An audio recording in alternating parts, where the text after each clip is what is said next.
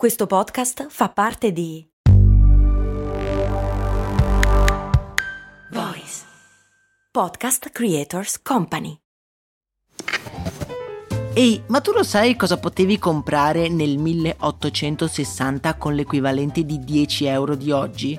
Beh, potevi comprare una casa e nel 1950 una piccola barca. Negli anni 70, sempre con 10 euro, potevi comprarti un vestito elegante. E oggi, con 10 euro, cosa puoi comprare? Un chilo di pane, un kebab? Effettivamente non un granché, ma puoi comunque investirli per il tuo futuro. Come? Beh, su Scalable, un'app che ti mette a disposizione gli strumenti essenziali per costruire una cultura del risparmio. Ti consente di investire in modo flessibile in azioni, ETF e fondi creando piani di accumulo automatici a partire da un solo euro.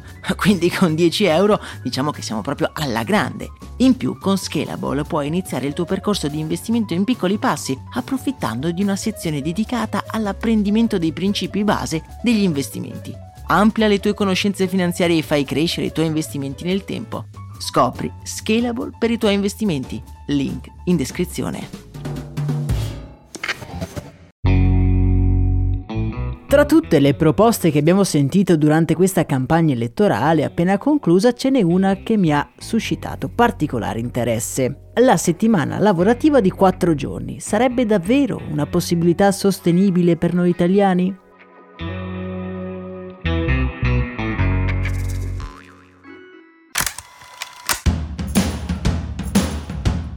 Bentornati amici e amiche di Brand, io sono Max Corona e molto spesso in questo podcast abbiamo parlato del mondo del lavoro.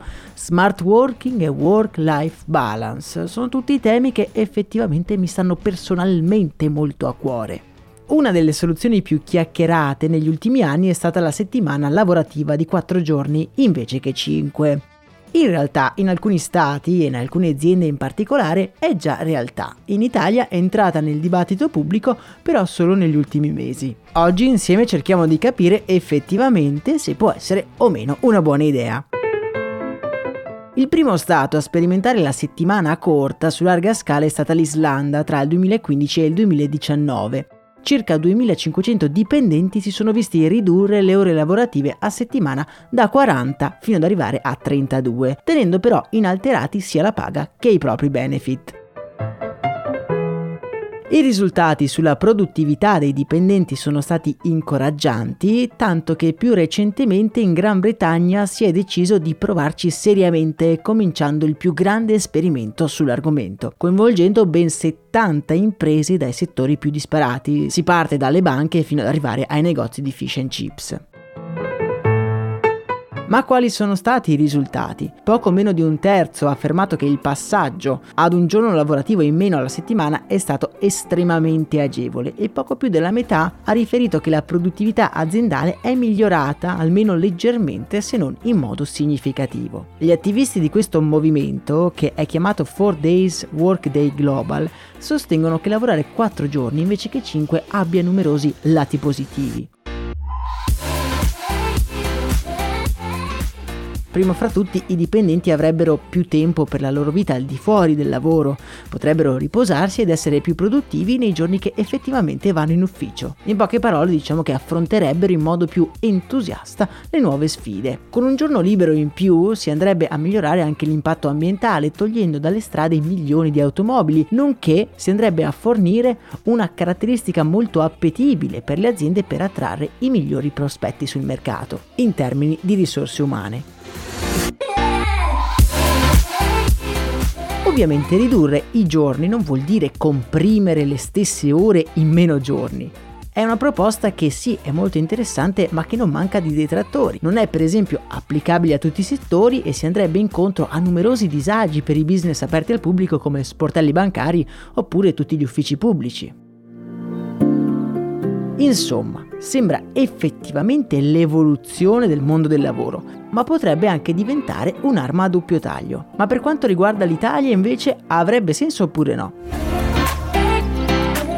Tra i grandi paesi europei l'Italia è quello in cui si lavorano più ore all'anno pro capite, anche se la produttività di ogni lavoratore e lavoratrice è nettamente inferiore alla media. Quindi lavoriamo di più e lavoriamo anche male dal punto di vista produttivo e questo significa tutto e anche un po' niente, ma ci può dare un'indicazione su come è messo il nostro impianto produttivo. Meno un sistema è produttivo, efficiente e innovativo, meno sarà possibile una riforma di riduzione del lavoro umano.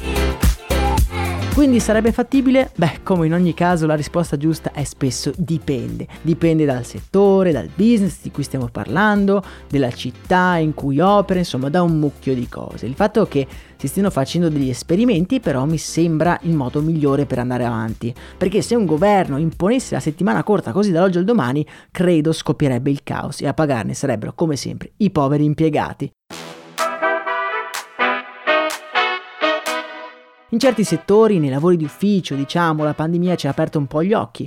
Lo smart working, o meglio il remote working, è diventata ormai una cosa che i lavoratori ricercano e che se regolamentata caso per caso e con forme ibride ha dimostrato non solo essere sostenibile, ma vantaggiosa per tutti. Con il tempo, chissà, anche la settimana corta potrebbe diventare realtà, ma occorre, secondo me, procedere con leggera cautela. In Francia, per esempio, è stata imposta un tetto massimo di ore lavorative pari a 35 con una riforma del lontano 2000. Questo ha portato a una spesa pubblica incredibile e non a un effettivo aumento dell'occupazione.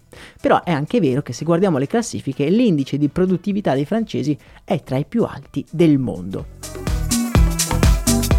Vi lascio nel canale Telegram il manifesto degli attivisti del 4-Day Work Global, così da approfondire questo complesso argomento. Fatemi sapere che cosa ne pensate, se voi la fareste, una settimana lavorativa di 4 giorni anziché 5. Noi ci sentiamo domani, che sarà un'altra giornata lavorativa purtroppo per praticamente tutti. Un saluto da Max Corona.